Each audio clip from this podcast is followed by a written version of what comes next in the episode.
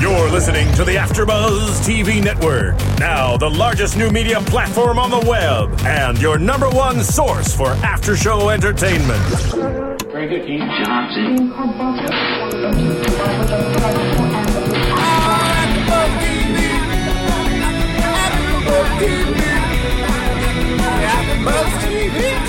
From the AfterBuzz Studios in Los Angeles, California, presented by Maria Menounos and Bing.com, and streaming live thanks to Akamai Technologies. This is AfterBuzz TV's Smash After Show. We'll break down tonight's episode and get you all the latest news and gossip. If you'd like to buzz in on tonight's show, you can buzz us at 424 256 1729. That's 424 256 1729. And now, another post game wrap up show for your favorite TV show. It's AfterBuzz TV's Smash After Show. Yay! At the midnight hour. At the midnight hour. We're here. We have a lot of applause tonight. I know, I like it. With our new intro, I actually don't ever know if Rich is going to say the name of the show. So I was I was ready to scream Smash and I didn't have to. So here we are, Smash Season 1, Episode 4. I'm Tamara Berg. I'm joined in the studio by Sarah Mendoza and have fabulous, fabulous Ronnie Jr. running the board for us. Hey, hey. hey! So fabulous. Yay. we are happy to be here. It is almost midnight and yeah, we're just ready. We are ready. We're ready. Um, Kendra is not with us tonight, and so we're kind of bummed about that. We hope she feels better soon. Yeah, feel better, Kendra. We need her here with us. So tonight's episode was called "The Cost of Art." And some of that was literal, and some of that was figurative, I think, as the show went on. Um, we first want to talk about Eileen and Lyle. Um, so, Eileen, played by Anjelica Huston, was opened the show, or her early part of the show was talking about how she has money problems with Jerry and how much she hates him and she needs 200 grand. You know, don't we all? we all could use that money. Yeah, yeah. we all need 200 grand. But Yes. her husband is being a turd like usual. Yes. He's frozen the money so that she can't take it. She was ready to invest that into the show, into the musical Marilyn. And now he's frozen the account. So she's like, what the heck am I going to do? Yeah, talk about crippling somebody. I mean, she's she, here. She is a, a Broadway producer. That's all she does. That's all she knows. And so she's lost him as a as a business partner because they did a mm-hmm. lot of this together. And then he's making it impossible for her to do it on her own. I mean, what a jackass! He's just like trying to trap her. You know, it's it's one of those things like now that he's sort of lost her, he's just kind of trying to trap her there because if she can't be happy with him, she can't be happy with anyone else. I understand it happens a lot in divorce situations. This is true. I'm very close to a divorce that just got resolved recently, and there's a lot of that going on, and that's all I'm going to say. Yeah. Andy, scandalous. Yeah, it gets ugly because you go for. She actually talked about this. You know, she was looking at the painting later in the in the in the um, episode. She was saying, you know, here I was look. I'm looking at. Well, how did she put it? The the happy times, and then when it ends, it ends badly, mm-hmm. and for some reason, it just ring, really brings out the worst in people. Right. You almost never hear about a pleasant divorce or a simple divorce. It's always contentious. There's always Right, because when you've made that decision, it's almost like you're trying to affirm your decision for that decision to split. So you're only going to think about the bad things. Yeah. Which is, of course, going to make you feel better about, you know, the decision to just part ways. we're working on adjusting our cameras a little bit, and I'm just, I'm just trying to make Ronnie laugh. Hi. So she needs 200 grand, and lo and behold, Nick Jonas arrives. Nick Jonas, You are cracking me up. Ronnie's doing some Like naval crazy maneuvers. acrobatics Yes. over here on the side. Somebody call Cirque du Soleil. so enter Nick Jonas playing Lyle. Lyle. I didn't West. get his last name. Lyle Lyle West. West. Um, he is so young. he's in actuality he's 20 years old. He's playing a 15 year old who jokes who's joking about his age and he says, No, he's he actually is 20. He was joking about Oh, being 15. okay. He's playing 20 as well. I see. But he's this big time TV star.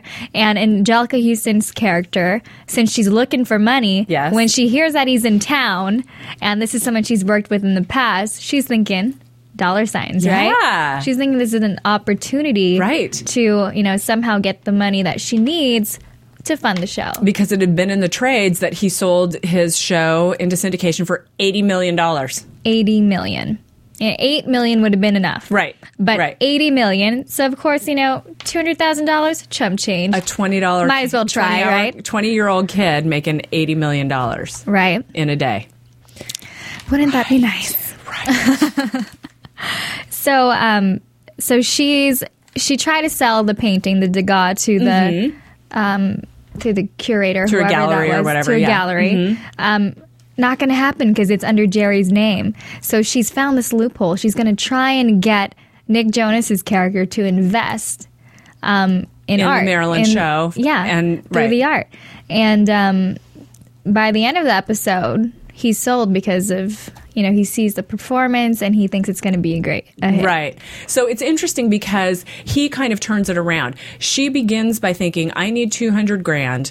I'll sell the Degas. I'll sell the Degas to Lyle. Lyle will buy the Degas, then I'll have the 200 grand to put back in the show.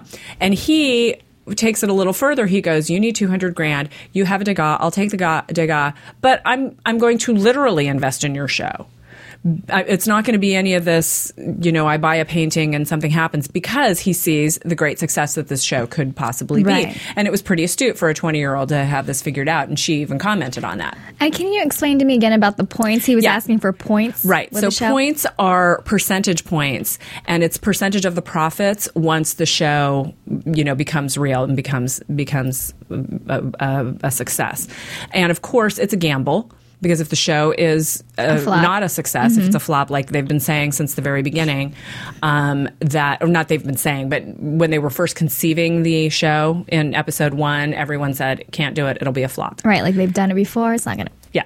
So anyway, it's it's a gamble for sort of everyone involved because if you ask for points, you're doing it betting that the show is going to be a success.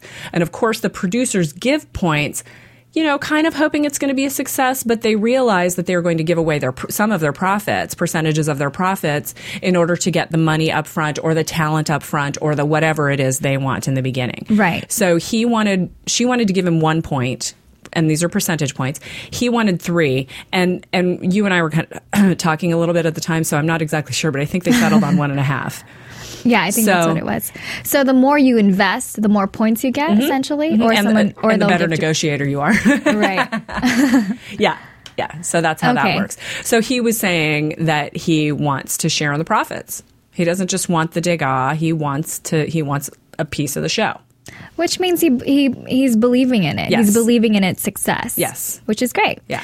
Now, do you think that? Um, so they put Nick Jonas in this episode. Mm-hmm. Part of it is, you know, so that the younger Right? audience um, stays on. Yes. um, and aboard, and we see that you know more guests are going to be coming in in the future. Mm-hmm. Um, so, what do you think about his performance? Though, was he the right choice um, for the episode? Do you think? I think he was fine. I think his acting was serviceable, as um, as certain people around here in AfterBuzz would say. Um, I don't think it was brilliant. He's not going to win any awards for it, but he, you know, he was a kid playing. He was basically playing very much like himself. So, and and I liked the song that he sang. I thought that was fun. Um, I- it was fine. I have no I have no complaints about it. I thought that it was sort of opposite of what what's been in the media, at least, because he sort of plays this cocky, like cocky kind of um, young star. Uh-huh. Whereas, like in actuality, Nick Jonas is such a he's like his family is a cr- very Christian very family. Mhm. Uh, very they have this sweet persona Yes. about them. Yes. and here he is, you know, trying to take Megan Hilty or Ivy up to his bedroom. I did love that scene. That was hilarious because it's so opposite of what we see of him in the media already. yes. So I thought that was interesting. That scene was really good, I have to say. His and his performance in that scene was really good as well. Um, they are saying, I, or he, I, I read a um, an interview with Nick Jonas in uh, the Hollywood Reporter, and he said that there is a possibility that Lyle will come back in another episode later in the season. Although I don't know when this, if this. if this uh, interview was done weeks ago or if it was done in the last week because they're actually filming episode 12 or 13 right now of 15 episodes that they're going to do for the show. So mm-hmm. if he's coming back, he would probably know by now if he was coming back by this before the end of the Right. And well, in today's episode, he says, you know, I'll be in the office on Monday or whatever because he's Right. got to come by Right. and do the, you know, invest. right. So we'll probably see him in, you know, a couple or one, Maybe at least one more. Maybe so. I think. I hope so. I think it was fun. I thought it was a fun. Yeah, he's adorable. fun thing. So, um, rah, rah, rah, was there anything else about them? I don't think so. I think we should move on to Derek, dastardly Derek. Derek. Well, let's. Should we insert your your little news tidbit that you Megan Hilty was talking about oh yes, yes, we should. because it kind of goes with this. Yeah, she was on uh, the Today Show this morning, and two things she said. One of them was, "I'm Marilyn for now." Hmm. She said, as someone who's been through the process. Oh, of, gosh. of Is that a workshopping spoiler an original for everybody? it might be, it might be. She says, as somebody who's been through the process of, you know, being in an original show and going through the workshop process and all that kind of stuff. She said, just because you start out doesn't necessarily mean that you get to keep your job. And we've been talking about that anyway from the very beginning. Right. That- and and we'll talk about predictions a little bit later. But the other thing she said was because we've been speculating that Derek was really using her and that there weren't genuine feelings on his part. And she said that it's a real relationship that's building between the two of them on the show. which I find completely surprising. Mm-hmm. Even especially with with this episode, there's still evidence that he's a player. A womanizer. Yeah. For sure. I mean, he's feeling on the booty of another woman in this episode. Oh, she's God just an forbid. investor. Right? It just seems like Really, you know, they do that to me at the bank too, all the time. You need to get your 80 mil.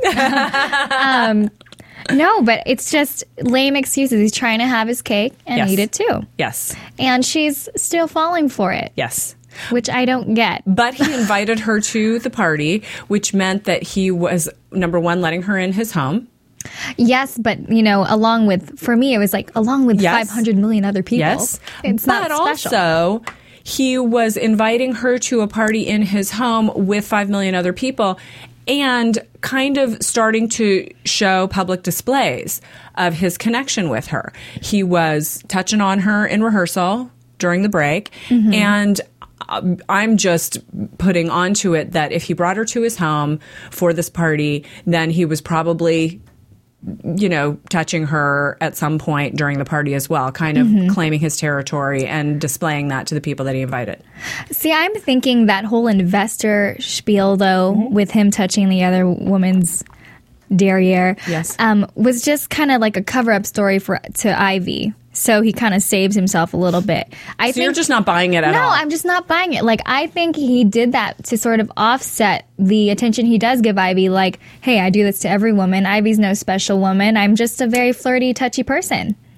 So I think he's trying to make it seem like it's not what it is Yeah. with with Ivy Yeah. to the public. well, I mean, based on what we see, we have seen, I completely agree with you. Um, I'm just telling you, Megan Hilty said it's a real relationship. I know, which is surprising to And me. she's several episodes, she's 10 episodes ahead of us.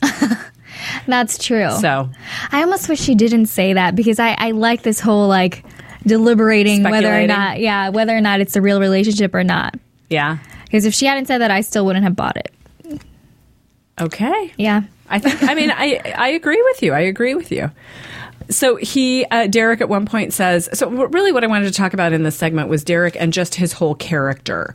He's he's claiming that he discovered Lyle West. Tom is also claiming he discovered Lyle West, and apparently the two of them together created the show that he that he starred in. Then, you know, you have him like I said, pawing on Ivy during rehearsals, having some frustration with her. He there's so many things that we know about him and so much we don't know. And I, I you know, I just kind of wanted to talk about the what, what we think he is. Is there have we learned anything new about him in the last two episodes? No, you know, as far as like his background story, we've we've gotten nothing so far. Right. I would like, and there's no, so there's no reason for us to empathize with him, or for me at least. I don't empathize with him or feel sorry for him, or you know, I'm so infuriated by him because I have no connection with him. I know nothing about him except for he displays. You know, actions of like womanizing all these women around him. Yes. And he's kind of a turd. Right. So I'd like to learn more about who he really is, where he comes from. Right. I, I agree with that. And the other thing about it is that not only does he is he a womanizer, but he really um, takes the opportunity to exploit his position. So it's not just that he's charming and to some people attractive, not to us. Um, but he also is this powerful director. So he he just he used it on Karen on in episode 2. He used it on Ivy obviously and he probably uses it all over the place and it just it's frustrating to see that because I think it's icky. Right, but it's I you know I guess it's a, a reality of this type Mm-hmm. of industry. People name drop, you know, Mm-hmm. they um, exaggerate just to you know take themselves to the top. and get what they want. Right. Right. So he's just a prime example of one of those cookie cutter directors who will do whatever, say Mm-hmm. whatever. Well, and I think what you say is really true. We we just haven't learned anything else about him. We just keep seeing him do the same thing in different ways with different people. So he's just he's continually serving himself, being self-serving, and I don't know. Maybe what what would you like to see come out of him? I mean, would you like to see more of him as as a director? Would you like to find out more of his past history? What what are you looking for or hoping for with him? Maybe just more of all we see from him is career moves, really. Yeah. I don't quite see Ivy's relationship with him as completely like personal to him yet. Yeah. Um, so maybe just something a little more personal. His family, where he comes from, maybe why is he such a hard ass? What has he gone through in his life that's made him that way? Mm-hmm. Okay. You know, we don't know anything about that yet. Right, because we have gotten glimpses of pretty much everyone else Right. that that speak to that, but not with him. So they're really holding it back. Right. So, So, yeah. hopefully we'll see, you know, a little bit more about him in the future episodes. Although it seems like from all the previews, it's always just him, you know, yelling at somebody else or, Yeah, you know. yeah. Um, there was a conversation in the end between him and Ivy. And she has been. We're we're going to get to Ivy in a minute, but I just want to touch on this because this is really more of a Derek thing. He's she's she's having challenges as we're going through this episode, and at the end, he says something to the effect of this is this is who you are now. You are the star of a broadway show. And she says i just want to feel safe. Mm-hmm. And he says then go back to the chorus because nothing is safe about being a star. Right. and I thought that was r- insightful. It is a little bit the kind of thing that a high-powered director would say to his high-strung actress, but but it's it's absolutely true. There's no mm-hmm. hiding where she is now, and she clearly has insecurities, and that is to go back to the name of the the episode, the cost of art. One of the costs for her is giving up her security, giving up her maybe anonymity. And I know I know people struggle with that all the time because there is uh, people who are relatively balanced, I would say, because most I wouldn't even say most, but there is this culture that exists in America right now of I just want to be famous for famous sake. Right. And and people who sorry, getting over a cold and every once in a while it just jumps in on me. Stay on that who- side of the table. Uh, I'm done with it. I'm way done with it. You should have been worried about me two weeks ago when I wasn't here. See, I saved you from it. But people So who sweet. are who are performers or artists of some kind, when when you get to that point of having to display your art to other people, there is the cost of that you have to give up your anonymity to a certain extent. And there are different ways of handling that. Sometimes you're like Woody Allen and won't go to the Oscars. Or sometimes, you know, you sell your art through, through many channels so you don't have to see the public. But if it's mm-hmm. something like you're a performer, there's a whole different world that comes with it. And for a lot of people, that, that process is really frightening. Right, and because since you're a performer, you're going to be judged on your performance Mm-hmm. every time, and it doesn't end when you leave the stage. They're going to, you know, they're going to just equate you when they meet you at a party like Ivy to your character, and it's going to affect the way that they perceive you as a performer. Right. So it's a lot of pressure. I'm, you know, I'm myself. I'm not an actress, but I imagine it to be a lot of pressure. Even sitting here at AfterBuzz, you know, people listen to us. We have to think about what we say, and she's dealing with that on a you know a, large scale as well, mm-hmm. being a up and coming Broadway star. Mm-hmm. And it seems like because of her insecurities, it's obvious that she has a lot of insecurities, and we'll talk about more of that later. You know, with the rivalry between him, her, and Karen. Mm-hmm. Um, but she she's just breaking sort of under the pressure. Yeah. And she's kind of turning into a little diva about it too. Yeah. Yeah. So there are prices to be paid. Right. Um, I want to talk about Ivy and Karen in a minute, but I think first we should talk about just the, the musical performances. How's that for you? Let's do that. So the first one was it was opened in the beginning though. Uh, never met a man. Never met a man. Never met a wolf who didn't love to howl. That's what it Yes. was. And then that was the song that they did. the original piece for this episode. Yes, and that was the song that they did in the party at the end. Which I loved. I, I just thought the number was so cute. So fun.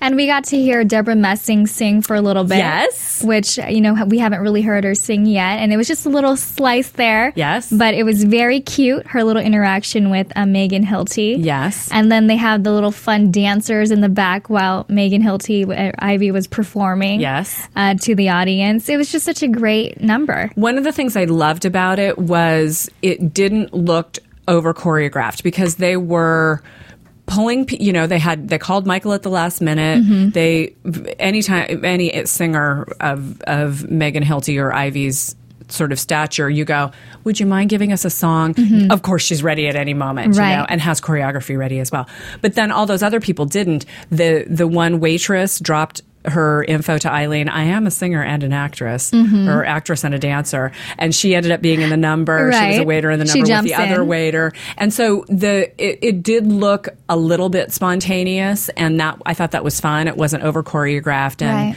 and I've been to parties where things like that have happened, nowhere near as fabulous as that. It's But- not a flash mob. you Yeah, know, no, it's, not it's a flash mob. And Right. It, it worked. But I thought it was adorable. Yes, it was very nice. It was nice to see everybody just kind of having fun. Because it wasn't choreographed, it looked like they, it was just an impromptu performance. They were just having fun. Like they went out one night, you know, sort of like how we go w- out with our girls and do karaoke, and it's Right. just a fun time. Right. And that's Yeah. what they had in that performance tonight. Now, here's some scoop I read today. So, Tom, the guy who plays Tom, who's um, B- uh, Christian Borley or Borle, Bor- yeah. Borle, I'm not sure how to pronounce his name, can't play the piano at all. No. Can't play the piano. I was just, you know, I was thinking in this episode how awesome it is that he can play the piano.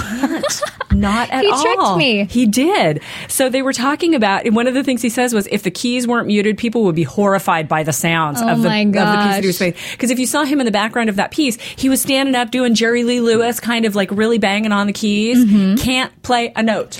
and then later when he's talking to his, Doing his, the uh, romantic his moment beau, with his date. yeah. It didn't match up that well. He was faking it the whole time. and it didn't match up that well. Darn. But um, and they were also saying in this article that I read that uh, Marc Shaiman sometimes um, so if if Marc Shaiman's not on the set, he might actually change the song that he's playing in order to fit what Tom is playing on the piano and it's a kind of chicken and egg thing you know? So was it was it Tom's character who created the rhythms that Marc Shaiman ultimately played, or did Marc Shaiman play the rhythms that Tom matched? And sometimes they don't know. So I just thought that was fascinating. He can't play at Oh all. yeah, that's very Not at all. interesting. Not like my friend Ben Folds, who can Also, play the heck out of a piano. also he plays um, a homosexual man in the show, but Yes. he's actually a straight man. So he's got he's doing a lot of faking here. So there you go. Mm-hmm. Okay, so uh, then there was the song. there it comes again. Haven't, Oh gosh, there was. haven't oh, met right, you so- yet. With uh, that was Nick Jonas's performance. Yes. Adorable. I liked it a lot. I love that song. You love that song. We talked about Mm-hmm. I love Michael Bublé. I love Michael Bublé's voice. It's so beautiful. It's like butter.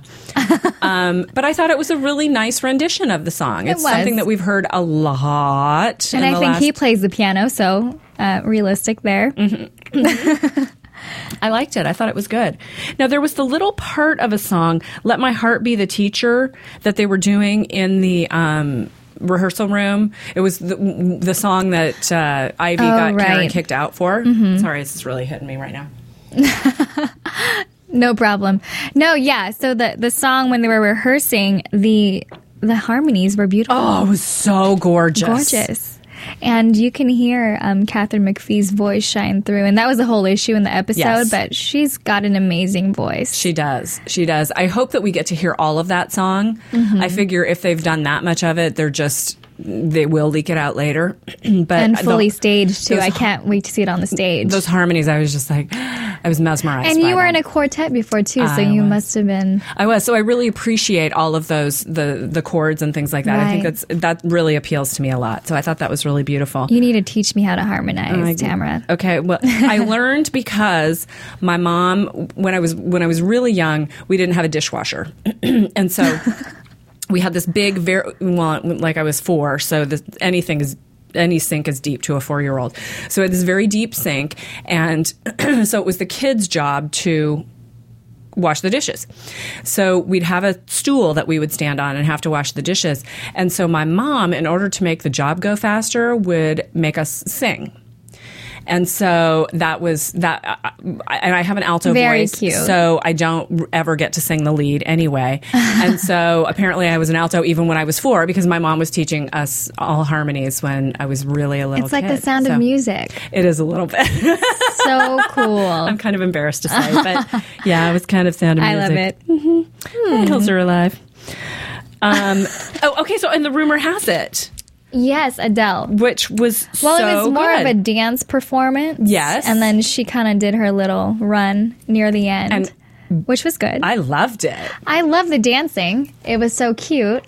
Um, the way it was choreographed with the clap, and you were you were commenting I, yeah, I really that. liked that. I thought that was. I saw you kind of moving in your seat as as it was going along. I can't stand still. It's not, it's not possible. It's not possible.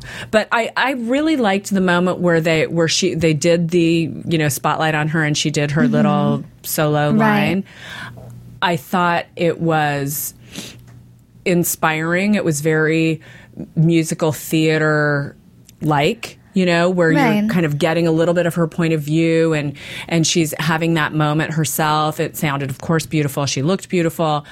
Um, it and was they a real did their own for the little song. rendition of the song because Yeah. they changed it. It didn't even seem like it was Adele's song. yeah, they they made it Katharine McPhee's. Yeah. and it was great. I thought that was beautiful. Mm-hmm. I was very happy with that. So then finally, we need to go on to Ivy and Karen and the rivalry. So this is really what most of the episode is about. Right. Save the best for last. I So- was disappointed in Ivy this Yeah. episode because I'm so team Ivy purely on her talent. I think she's an amazing performer. Mm-hmm. Um, so she's gotten the part, and for some reason, she's just become this diva because she's so scared and insecure, Insecure. that she's going to lose the part, which is a reality of the biz. Yes. Um, but I think what she's doing is very counterproductive. Like you said earlier, the more diva she becomes, they're probably just not going to want to work with her. She Yeah. could lose the very thing that she's trying to prevent could happen because she's trying to prevent it so hard. Yes. Um, so I was disappointed that that's the way she's handling the situation. Yes. But, you know, there is that thing of she's got a, a certain amount of security in the job because she's the one with 10 years of Broadway experience. She's the one who got the role. She's the uh, the one who has the look and she's the one dating the director. So Right. there are a lot of reasons that she should feel secure in what she's doing, but clearly she feels threatened because she knows how talented Karen is. She admits it Yeah. to everybody. She she says it outright. Like she is really good. But at the same time, she's complaining about the fact that she's really good. Like, Mm-hmm. can the, the ensemble, can the chorus please just Can tone I- it down a second. Can I ask a question? I Yes. mean, maybe she's feeling, uh, just in my opinion, she's feeling a little insecure. She's been doing it 10 years, and there's the new, young, fresh girl on the scene. Is it that? I mean, even though she's with the director, because it's hard for me to understand why she would be insecure, like you guys were kind of going back and forth about. right. Uh, yes, of course, that's part of it. Although it's not as if um, Ivy's, you know, an old hag compared to Karen. It's it's not that, but I think that more than anything, she just doesn't trust herself and doesn't trust her situation. So it's it's it continues to play throughout. She she she didn't. First of all, Ivy didn't know that Karen was going to be in the chorus in the first place. Right. So that so she was already caught off guard, and having run into each other so many times in the auditions beforehand, it was probably a little bit of salt in the wound. Yeah, you're getting the part, but just know there's somebody in the wings here. Right. And They, and before before she got the part, they pitted them against each other. Yes, they did. They made it a competition, and then they're going to stick the competitor in the ensemble, sort of as a "you better not mess up, or else Right. we're going to replace you." Right. And that is a, imagined to be a lot of pressure. She probably Yeah. feels like, you know, at any moment it's going to fall out from underneath her. Yeah. But she has she has the part to lose, you know. Right. Whereas whereas Karen has nothing to lose and could absolutely take over the part. I mean, it's it's a it, they're both in interesting situations. I think Ivy is in the more difficult of the two situations. Right. So she starts pl- kind of playing dirty with that big cheesy grin on her smile. She goes, "No, Karen's really good." And yes, she's fantastic. Can we have her maybe not sing in this in this Mm-hmm. part? And Karen uh, Karen was dancing like a soloist. She was dancing like a lead in the parts where she was doing. That's her challenge is, you know, staying in the role that Yes. she was given, which is in the ens- ensemble. Yes. She needs, I mean, she is, she seems to be a humble girl, but it's just in her actions, she's kind of, you know, subconsciously trying to shine so that she proves that she could be the star. Yes. And um, I guess for a respect of, uh, you know, out of respect of for Ivy, you know, she should kind of tone it down a little bit. And then the dancers, they kind, they're trying to do an intervention with her, right? Right. Um, for her to turn tune, uh, tone it down. Yes. Um, so, and we saw her, you know, getting, you know, understanding a little bit more after she does meet with the dancers and Uh-huh. at least trying, you know, humoring them, trying to practice toning it down with them, which I appreciated. Yes. Uh, Karen for in this episode. I do have to say the dancer, the the group of dancers, especially the guy, there was a little bit of. Uh, I think they thought they were on a big stage and not on TV in some of their scenes. It was it was very very exuberant, very big, and very. It, there was some overacting there, and it, Were musical theater esque instead of was- TV acting. that was kind of bothering me. but that's okay. He was trying to be exuberant, and God bless you. You have a job on TV. that's right. um, but okay, so before the the the dancers came on to Karen's team, Karen had the she got kicked out of the number, right? So she goes out into the hallway, and the blonde girl dancer comes to her and says, "Hey, how's it going?" Who'd been just nasty to her up to that Right. point, and Karen says, "How do you think it's going?" It's terrible. And she said, th- and Karen had recently learned that Ivy was sleeping with the director. And so Karen said, Look, I could have done that. I could have slept with him, but I didn't. And that doesn't make me lame and it doesn't make me stupid. And I thought that was a really uh, it was a great speech. It was a it was again Right. insightful and it sort of goes back to that theme of the cost of art.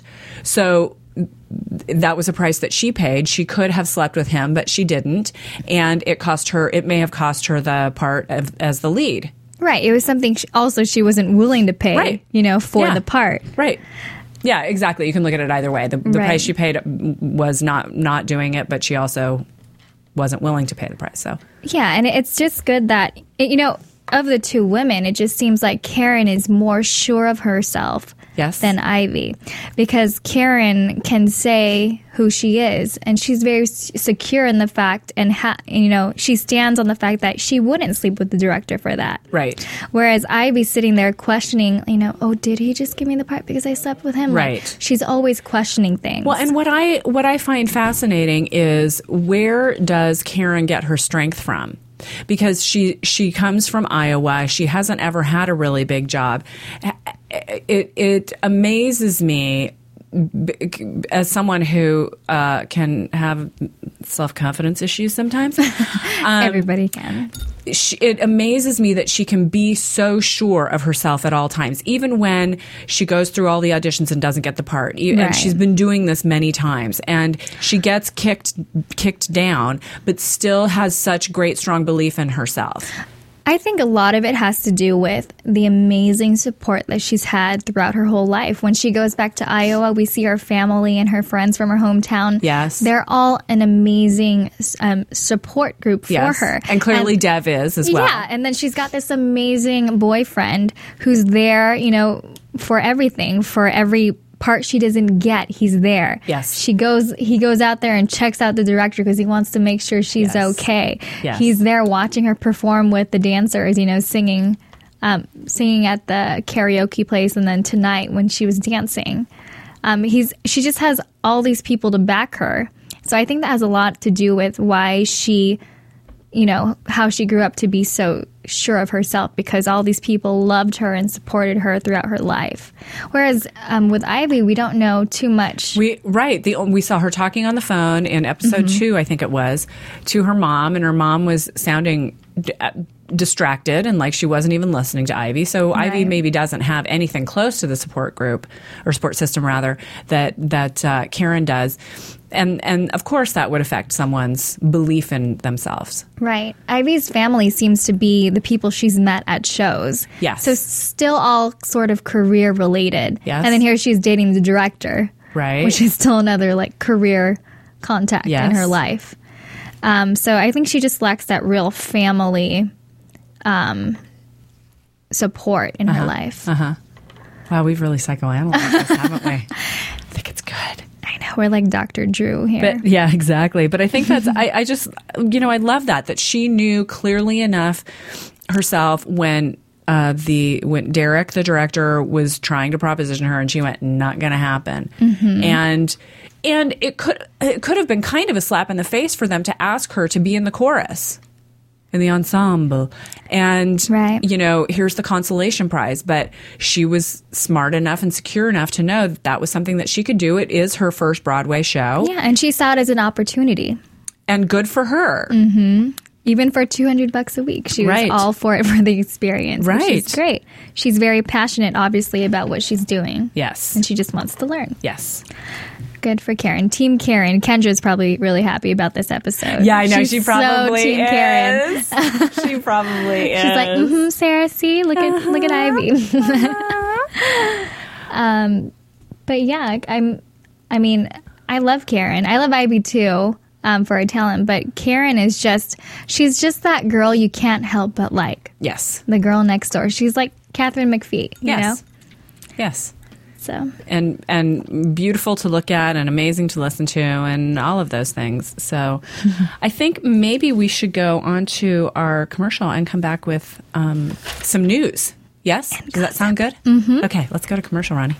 After Buzz TV. Hi, I was once like you, a lazy, angry loner whose only joy was watching TV and surfing the net. And like you, after I'd see one of my favorite TV shows, I'd be so excited and have so many questions that I'd actually have to talk to my douchebag coworkers about it at the water cooler. Then I discovered AfterBuzzTV.com. AfterBuzz TV produces after-show webcasts and podcasts for TV series of all kinds, like post-game wrap-up shows for all your favorite TV shows. AfterBuzz TV hosts are industry insiders who break down episodes of shows, take calls from fans, and interview cast and crew from each series, with over 60 different after shows, from Boardwalk Empire to American Idol to Vampire Diaries to Real Housewives, and more. Now, after a night of TV, I can ignore my stupid coworkers, who I hate, and go straight to my desk and watch or listen to all my favorite AfterBuzz TV after shows, and have all the TV fan interaction I need. Thank you, AfterBuzz TV. AfterBuzz TV. What do you want to buzz about? Oh, yes, we are back for Those of you who don't know, Ronnie and I met actually while we were doing the AfterBuzz for the Sing Off, which is another NBC show. It's a singing competition show, but it is uh, for a cappella groups, and that is one of the loves of my life is a cappella. And um, I made Ronnie watch it. I was telling Sarah earlier today, I bullied people into watching the show, and Ronnie's one of them. um, and the Ronnie and I got to go to the red carpet finale of the Lots of Sing Off. We Yes, had indeed. such a good time and met people and met the groups and met the judges and just had a ball. It was very silly and very fun. and Pentatonix, the winning group, actually has a new video out of their latest song, and it's starting to really be seen all over on YouTube. And so Ronnie had a little bit of that video that he wanted to play. Are we ready to play it? Yeah, we'll play about 20 seconds of it. It's uh, Just- Gautier or Gautier, uh, somebody that I used to know, and it's just a cover, and it's Pentatonix stuff that we love. Yes. Okay, you ready? Yeah. We're ready. All right, here we go. We're going. This is happening. Oh, I have seen this. Now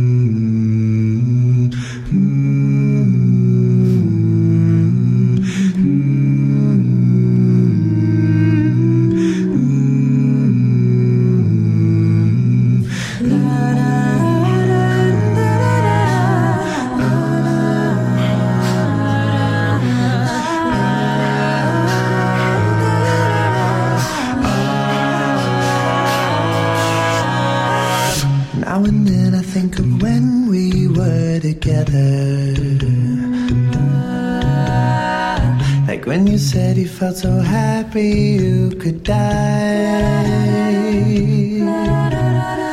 I told myself that you were right for me. We felt so lonely in your company. But that was love and it's an still So pretty, isn't it? I have heard this. That came out about two weeks ago, and I saw it on their Twitter feed. And um, I, I actually also saw them live about three weeks ago, Ronnie, and they did do that song live, and it's So it's beautiful. gorgeous. They're so talented. They're I just adorable. got right now listening to that. They're adorable kids. They mm-hmm. they're from Austin, Texas. They have only been together for they got together what like three weeks before the sing off competition began. So they've been together for like I guess three of them were together originally, and they added two of the other people, and they've they've been a real instrumental thing in this whole YouTube. Uh, that's how they kind of were discovered. So they instantly put out another YouTube video. I guess this was three weeks ago. Sorry for being a little late, No, but it's still so okay. good, you know. It is. It's really it's wonderful, and we're talking about singing anyway. So when the sing off comes around, which won't be till November or December, if it comes back, I I hear tell it might, but I don't know that officially. um, so it's gonna it won't come back till November or December, but it's a wonderful show. s- Also on NBC, so look for it. Very cool. Um, and you Love have it. some news and gossip for us. So Let's do the news let's and do it. TV News. All right. So, for all the Team Karen fans, um, news announced that Katharine McPhee is going to appear on The View on Friday, uh, March 2nd. So, uh, be sure to tune into that. She's going to be there along with guest co host Kris Jenner, Keeping Up with the Kardashians, Dr. Drew Pinsky, who I love. Dr. Drew. I love him. and real estate expert Michael Corbett. So, this Friday on The View on ABC. Um, so, also, just want to give you the iTunes info. Uh, per usual, all the song or the select songs from today's episode are going to be available, uh, or they're available now on www.itunes.com forward slash NBC Smash. Um, also, for episode recaps, games, photos, videos, musical performance highlights of this episode, you can go to www.nbc.com forward slash smash. Tongue twister there for me. Um, so we just got a, a couple celebrity news tidbits here. Um, so the character Dennis, who's the friend, the dancer friend of Ivy. of Ivy. Okay. Um, his uh, the actor's name is Philip Spaeth. A little uh, tidbit here: he's actually been friends with Megan Megan Hilty for eight years in real life. Oh, no kidding. Yeah, so they were in Wicked together in LA Oh when gosh. Megan was Glinda. he was one of those flying monkeys. His name was Chistery. um, but they met there and they've been friends for, you know, almost a decade now. Wow. I just think it's so cool that, you know, a lot of the characters' roles in the show sort of parallels their lives in actuality. Mm-hmm. Because it's, you know, it's a lot about what they do for a living. They're performers. One of the articles that I was reading today was talking about how, you know, Law and Order has been shooting in New York for 120 years or something like that. And pretty much every actor in New York has at least been on one episode of Law and Order because they're, they have so many shows and they've been running so long. You just ultimately, every actor in New York ends up on Law and Order. And um, one of the interviews I was reading today was saying that this show, Smash, is kind of becoming the Law and Order of Broadway for television. So all the Broadway actors are starting to show up on Right. this show because it's got lots of characters and lots of roles that keep going through and, and gives them opportunities that they haven't had before. I would love to see um, Idina Menzel. oh my gosh. She was the first Elphaba in Yes, Wicked. she She, is amazing. I loved her when she was on Glee. Yes, Those were my fa- favorite episodes, by the way. But Yes. it would be awesome to see her on this show too. Yes, it so would Idina, be. if you're listening, Um, a little bit of contact Smash. a little a little bit of gossip I want to put in there is that I just heard before we walked in that there is a rumor that Britney Spears might end up being on Smash at some point. Right, that would be so awesome. I think she's a great performer. Yes. And So also has see. done done there was a little Britney Glee thing going on as well. So They had a whole episode dedicated to her yes, music. they did. Yes, they did. Awesome. So, okay, let's talk about ratings. Yes, do. Okay, ratings. According to the New York Post, after, uh, for last week's episode, uh, Hawaii Five O actually beat Smash in the 10 p.m. hour. Oh. Yeah. So ratings are now down to a 2.3 rating in the key 18 to 49 age demographic for a total audience of 6.7 million viewers. Still a good number, but last week it was at 8 million. So it is Wow, steadily going big down. decline. Yeah, and the very first episode was 11.4 million. So we're seeing, you know, a definite slide here. Well, and do you think that Nick Jonas being on the show is going to change the ratings for this week? I think his fans are going to tune in for this episode, but Mm-hmm. then you know, even if it comes up this week, I wonder if they'll stay for the next episode when Right. they're when Jonas is Nick Jonas isn't there. Right. So I guess only time will tell. I think that the slide though was expected. Yes, of course it was. It's it's always going to be you know more viewers for the first episode. Sure. And then um, people who are still interested are going to stick around. So you know, I say that. The number is still pretty good. Yeah. Hopefully, you know, it increases or stays around that number. yeah, yeah. Um, but we shall see. is that our news? All of our That news and is gossip. our news and gossip. Okay. And now let's go to predictions. And now, your AfterBuzz TV predictions. Well, they kind of tipped their hand pretty big in their coming up in future episodes segment that they did at the end. Um, they at some point Tom says to somebody, "Well, we do have our other Marilyn." What? Ooh, yes. It was all about McPhee coming in and Right. taking the the Marilyn ro- role. we said earlier, let the bloodbath begin. It's Uh-huh. about to get very ugly, especially since, you know, Ivy's been acting the way she is and Mm-hmm. trying so hard to protect her role. Yes. Um, now that she actually sees it could be a reality that Karen might, sw- you know, come in and swoop that role from her, I predict that there's going to be a lot of confrontation. She's going to make some mistakes. maybe some backstabbing. I don't know what's going to go on there, but um, it's about to get ugly. I think it is. But What- exciting. What, do you think about um, uh, Julia? Julia and Michael. Oh, Do you have any prediction about that? She is just, you know, tripping over her words around She that is. man. She's so affected by his presence. She's having palpitations. She embarrassed herself really badly in front of him in the beginning of this episode. They- We're all adults here, and he's like, "I'm not even talking about you, honey." Yeah.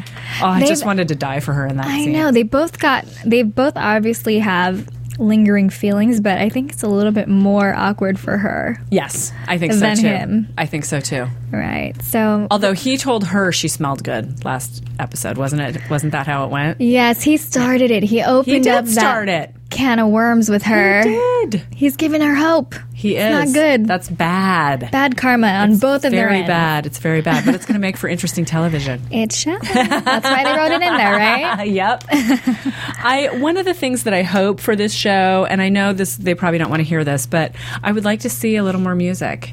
I know that they've true. they've got to lay out the um, the story, but I, I really would like to see.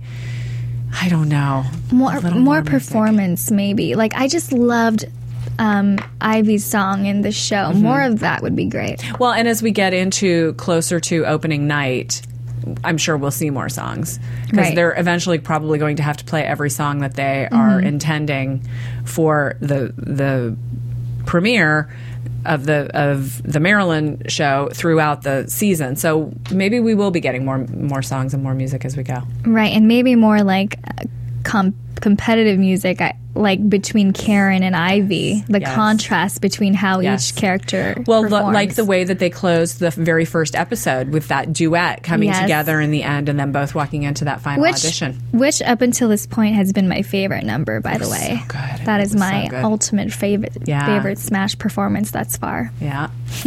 well, I'm looking forward to next week. Hopefully, hopefully Kendra will be back with us. She will. She will get better. I'm sure she's she resting right now. She, She, better doesn't be. normally get sick, so she can't possibly still be sick next week. Um, what's your Twitter handle? uh, at Sarah Mendoza. That's Sarah with an H M E N D O Z A. I am at Tamara Jewelry, T A M A R A J E W E L R Y. Follow me. Follow us. Ronnie, what's yours? Uh, follow At me Ronnie at Junior Ronnie Media. Junior. You got it, I sister. do know it because I follow you. She stalks you We on are Twitter. Twitter and real friends. I love it. Great show, ladies. Great show. Way to Thank work it out late. Ronnie. We will see you next week for Smash. Good night, Earlier, we everybody. hope. From Bing.com, executive producers Maria Menounos, Kevin Undergaro, Phil Svitek, and the entire Afterbuzz TV staff. We would like to thank you for listening to the Afterbuzz TV network. To watch or listen to other after shows and post comments or questions, be sure to visit AfterBuzzTV.com. I'm Sir Richard Wentworth, and this has been a presentation of Afterbuzz TV. Buzz you later. The views expressed herein are those of the hosts only and do not necessarily reflect the views of AfterBuzz TV or its owners or principals.